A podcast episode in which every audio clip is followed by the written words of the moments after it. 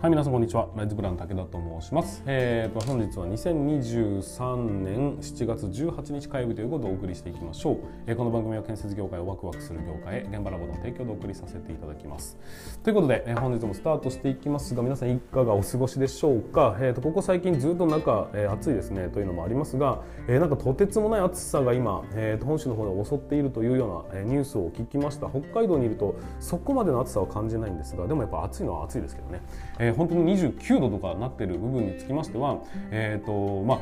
あ、暑い時期だけでも少なく時間帯だけでもね現場を止めるなどの処置をしないと本当にこう、えーと、殺人的な、えーと暑さということにもなってしまいますんで。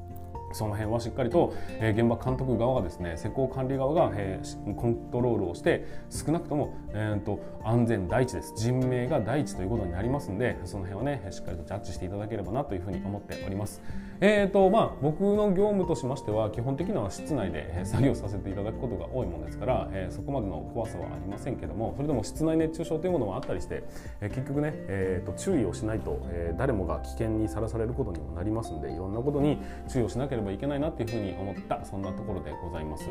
えーとまあ、今ですね、えーと、新規入場者教育動画というのも一旦落ち着きまして、えー、まだ全然やってますんでもしあれだったらオファーをいただければというふうに思うんですが、えーとまあ、波が終わりまして今はレモンサワーをねとにかく、えー、多くの人に知ってもらおうというような活動をさせていただいております。えー、近々でいきますと、えー、我が地元十勝のですね地元紙があるんですがそちらの新聞紙に取り上げていただくことになります。であとは、えーと、建設新聞絡みでちょこちょこと,、えー、と今後もね取り上げていただくというような予定になっておりまして雑誌だとかも、えー、と取材に来ていただきまして本当にありがとうございます。えー、と今現在1234、えー、新聞は4紙と雑誌1紙あとラジオ1本みたいなところに、えー、現場お疲れレモンサワーみたいなところを取り上げていただきましてありがとうございます今後もね、えー、どんどんどんどんこう話題が広がっていけば、えー、と僕らもねありがたいなというふうに思いますし、まあ、いずれにせよ限定数量限定なので売り切ったら終わりなんですけどもそれが売り切れるまではしっかりと頑張っていきたいなというふうに思いますのでぜひ興味のある方はお早めにお問い合わせをいただければご注文いただければなというふうに思っております。はいということで本日もスタートしていきましょう。準備の方はよろしいでしょうか。それでは今日も立ち入り禁止の向こう側へ行ってみましょう。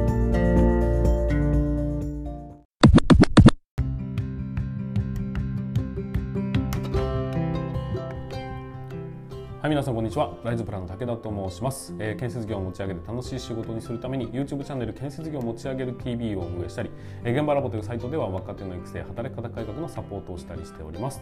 ということで本日も本題に進めていきますが今日はですね、えーとまあ、今ちょっとニュースになっておりますが清水建設さんの一件についてお話を僕のね考えをね少し皆さんに、まあ、共有できればなというふうに思っておりますのでよろしくお願いいたします、えー、これは何かと言いますと,、えーと、清水建設さんの、えーとですね従業員さんである29歳の若者が、えー、若くして亡くなってしまったということに対しまして、えーと、今年の2023年の5月に労災認定がされていたんですよということを、えーまあ、ニュース記事になっておりました。実際、えー、この29歳の方が亡くなったのは2021年の8月、うん、とのお話だそうです。ただそこから、まあ、実際にね、えーと、調査が入っていって去年には、えーと、長長時間労働していたことが原因だという報告書がまとめられてで今年、えー、と改めまして労災認定をされたというような、まあ、時系列らしいんですけども、まあ、2年前のお話だということで捉えていただければと思います。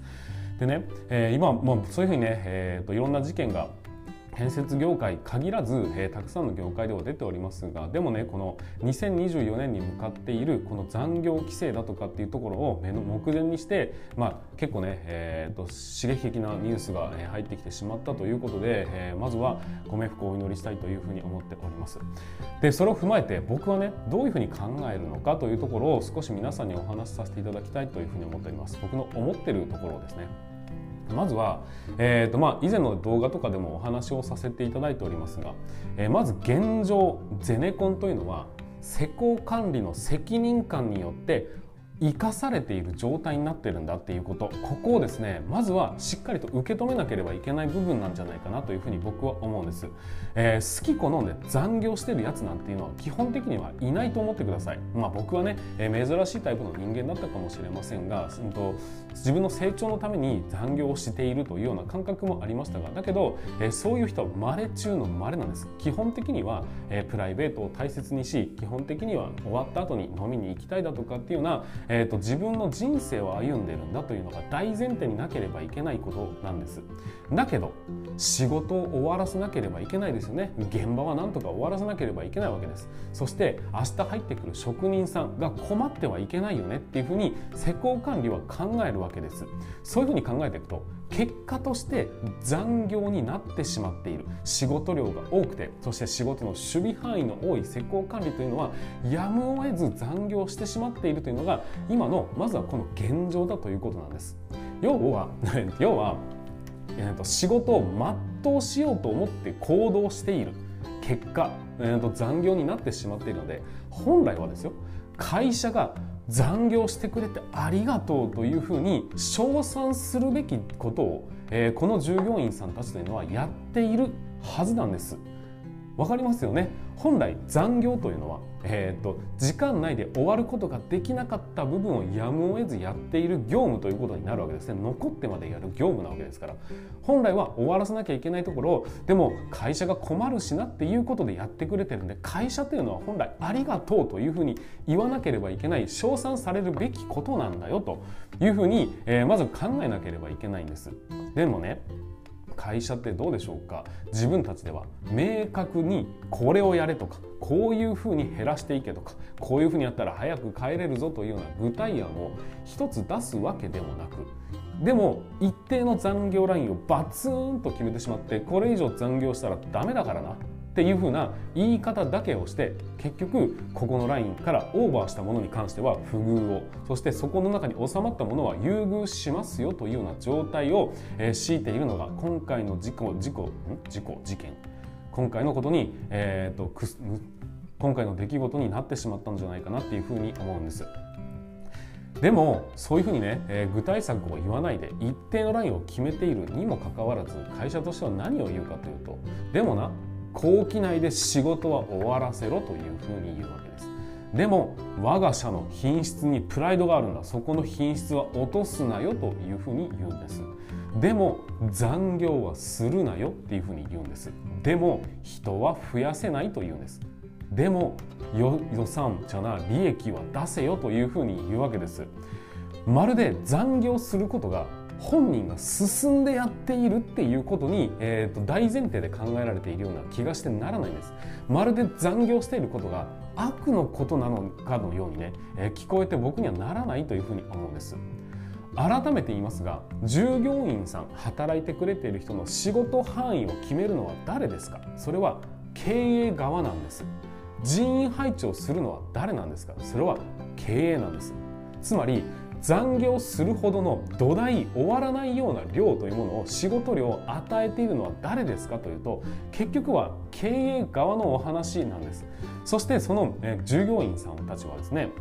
その与えられた職務というものをしっかりと責任感を持って全うしようと思ってるんです。なぜならお金を頂いてるからなんですよ。この感覚はどうしても抜けられるものではないのでまあお金もらってるしねっていう多少弱い気持ちから、えーと、なかなか文句を言いづらいそういう空気感っていうのができてきたのがこの業界なんじゃないかなっていうふうに思うんです。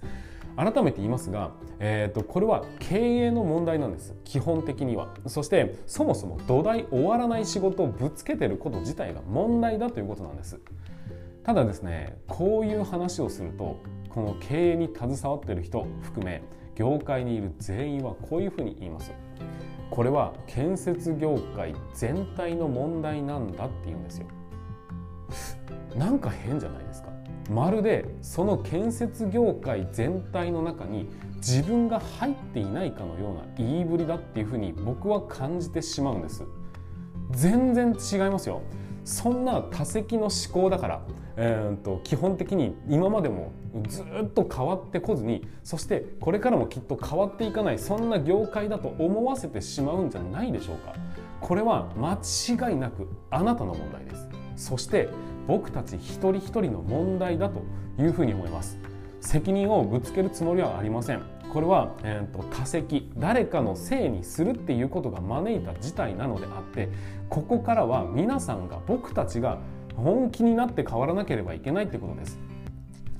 経営というのは適正な仕事量を具体策として提案するというこれがまずは、えーと、経営側がしなければいけないことだというふうに思います。そして働く僕らはその具体策を持って行動するという努力をしなければいけないんですよ。これをやらない限り今までのことはずっと変わりませんしなんか変だなと思うことも明るみに出ることもそして改善されることも基本的にはありません。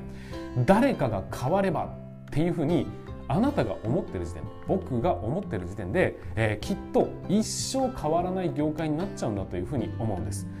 国が変わってくれないと政治が変わらないと会社が変わらないといや上司が変わらないと。そういうふうに言っているから全員がそう思ってしまっているから、えーと、実際にね変わることがないそんな業界になっちゃってるんじゃないかなっていうふうに思うんです。そうじゃないんです。自分が変わらないと。なぜなら自分が建設業界なんですよ。その自分の集まりが建設業界だから。皆さんが変わらなければいけない。そして当然経営も変わらなければいけない。もちろんね力を持ってれば持ってるほど、えー、変わらなければいけないとは思うんですがだけどそういうふうに誰かのせいにしたって結局、えーと、生きてるのは自分ですから自分の責任において生きざるを得ないそういう社会なんだということはここはね受け入れなければいけない部分なんじゃないかなっていうふうに思うんです。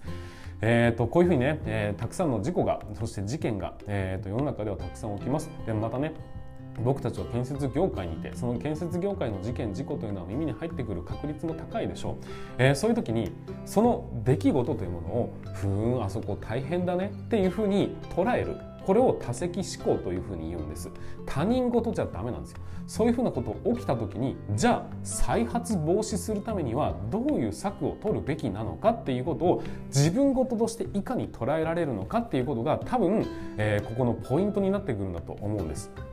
もちろん精神的な部分だとか抽象的な話をしたって何にも前に進みません。頑張れとか、えーと、そんなことを言ったって一歩も前に進むことはできないんですよ。そうじゃなくてやるべきことは今からもしくは明日からでもいいです。明日からまず何から始めるのかという具体的な部分というものをしっかりと決めてまずは動いてみるっていうことが何より大事なんですよ。えー、そんなね、えーと、こういうふうにやらなければいけないなとか建設業界はこうあるべきだ。そんなかっこいいことを言ったって結局何も変わらないままずるずると来たの業界なわけじゃないですか。だったらそんなことはさておきまず明日から何をしようかっていう小さくてもいいので何か一歩を踏み出してほしいんです。それを積み重ねていって時代というのは少しずつ動くものであって一気にガラッと変わることはありえないんですよ。まずは皆さんの今頭に思いついたそれそれを今すぐにもしくは明日からやってみてください。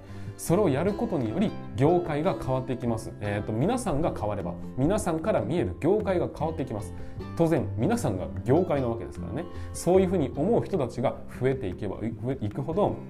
業界って変わっていきますしそもそも業界を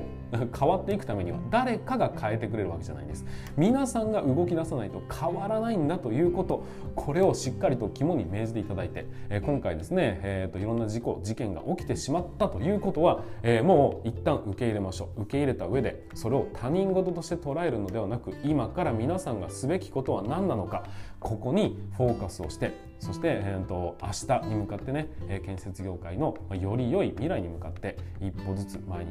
前進してほしいなというふうに思いましたので今回お話をさせていただきました。えー、まあいろんなね考え方があると思います。僕の